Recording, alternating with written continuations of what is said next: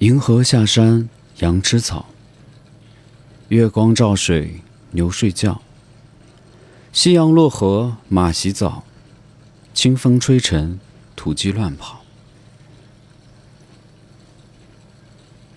银河下，山羊吃草；月光照，水牛睡觉；夕阳落，河马洗澡；清风吹，尘土鸡乱跑。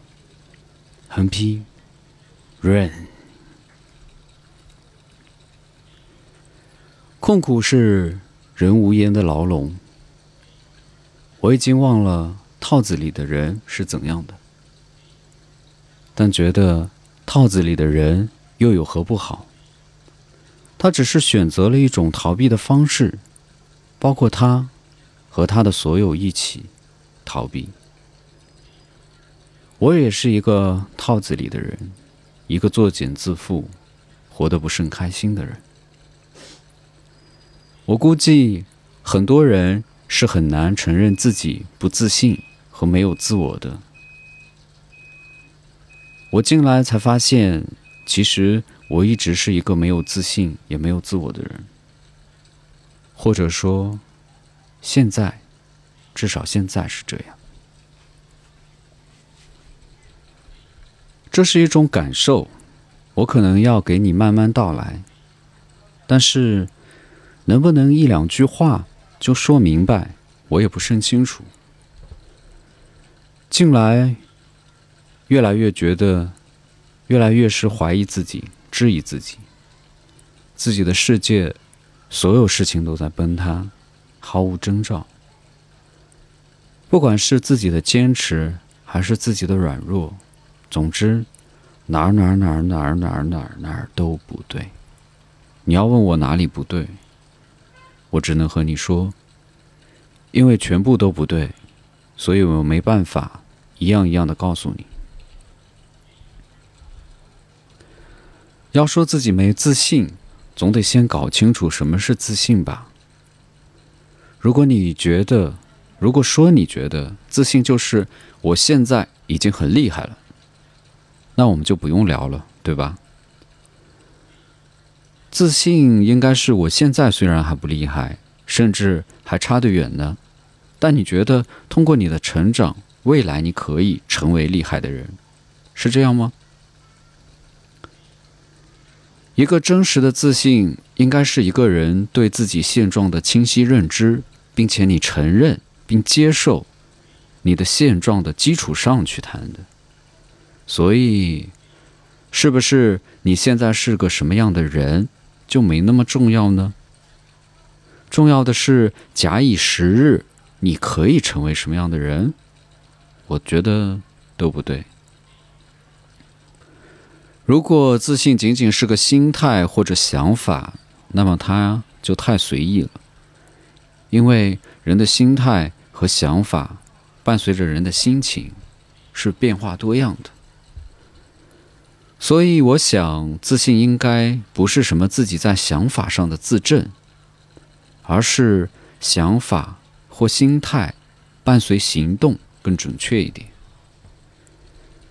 所以，现在我说我没自信，应该就是属于有想法但没伴随行动，或者有行动却缺失，缺失一个坚定的想法。所以要做到自信，首先要做到的是自己接受自己吧。再说说没有自我，好像不自信的人就是没有自我的人，但没有自我远比不自信好似还严重，还范围要广一点。总觉得不自信是没有自我的一种，但没有自我不等于不自信。不自信也不等于没有自我。想太多的人总是容易丢失自我。如果你也打过桌球，你肯定体会过那种打直杆的、打直杆的爽快。当然，如果你打网球、打壁球、打篮球，都会有每个运动所有的爽快。你能理解那种。那么，是不是按照自己想法、自己的方式活着，就是一种自我呢？而且，也是一条不归路呢？我是一个一直压抑自己情绪的人，即便这跟你有关，跟他有关，但我也不会跟你跟他讲。多数时候想到的还是怎么逃开、避开。清楚的自我认识和强大的精神性自我，在我这里好像同时都缺位。虽然近两年我开始有了些逐渐清晰的自我认识，但显然难以匹配我现阶段这个年纪所面临的很多问题。因此，逐渐成型的价值观。逐渐清醒的自我认知和侏儒一般的精神性自我组合在一起，让我愈来愈苦恼。多年的困苦中，我时不时的自我打趣，比如“废柴”“上海滩卧底”，也就这样了，“胖罐子破摔”等等。自我打趣的表象下，实际上是一种自我贬低。对于粗糙无聊的人生，开始低头认同。我明明一开始要冲破生活的，怎么一年一年过去了，我开始变得，我变得开始向生活低头，任由生活去概括我。我才突然惊觉，有趣的我，居然早已。不知道去哪儿了，何等的可怕，何等的窒息！我像是一个套子里的人，被抽干了空气。老师说，世界上有很多人，都能用自己的方式去自圆其说的活着。只有真正尊敬自己的人，才能活得更好。尊敬内心真实的想法。尊敬对事情看法的流动状态，尊敬自己以后有会发生变化的可能性。其实后面的三个尊敬，我本想改成敬畏，但觉得还是应该保留老师的原话。再就是敬畏自己，好像也有点奇奇怪怪。自己在不断的制定准则，但你知道这意味着推翻。与重构，但是人作为一个孤立系统，终究还是要和社会对接。我们在这个社会摸爬滚打，有的人滚了一圈还是十八岁，有的人滚了一圈达到了当下年纪的心态、心境。人要经历一个不幸的抑郁症的或自我崩溃的阶段，可能是必经的。在本质上，这是一个昏暗的收缩点。最近学到一个新的自律方式。以前我们都是打印出 Excel，然后按部就班的干表上的内容，按表上的时间。这个新的自律方式也与时间有关，但它是记录时间。你做了某件事情，就记录一下，这样。你可以清晰的知道一天之中你的时间的分布状态。通过这个调整，调整一下你的自己的习惯，看你可以清晰的知道一天之中你的时间如何被利用。看到一个词，说它叫花盆效应，我觉得是不是类似于温室效应？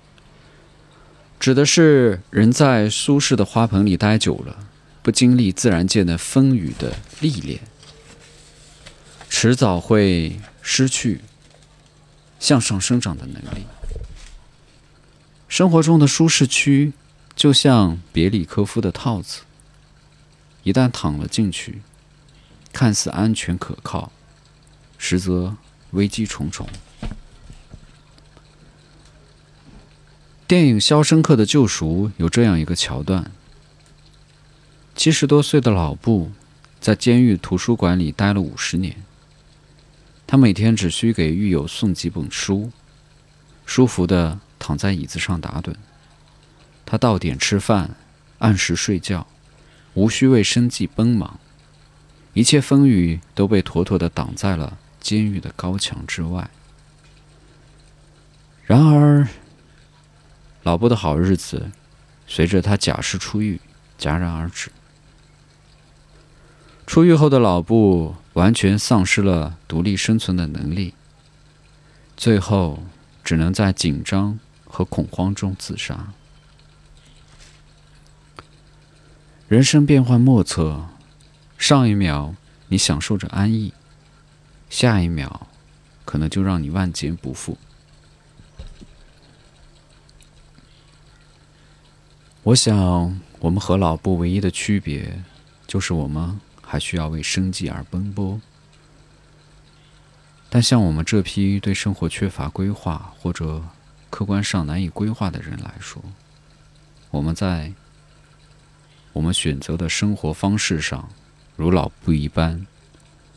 当有一天，无论是客观环境的变化，还是我们变老了，我们都。可能难以接受现状而离开这个世界。多年以前，我写过一份遗嘱，现在看来那真是矫情，叙事不清楚，文学也没有，该交代的一样都没交代。怎么看怎么觉得可笑。好吧，这就是这一期暂时没有名字。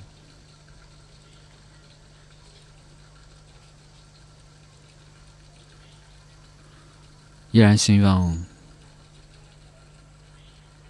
作为听众的你，心情能好一点。虽然，在这个世界，心情不好可能是一个常态。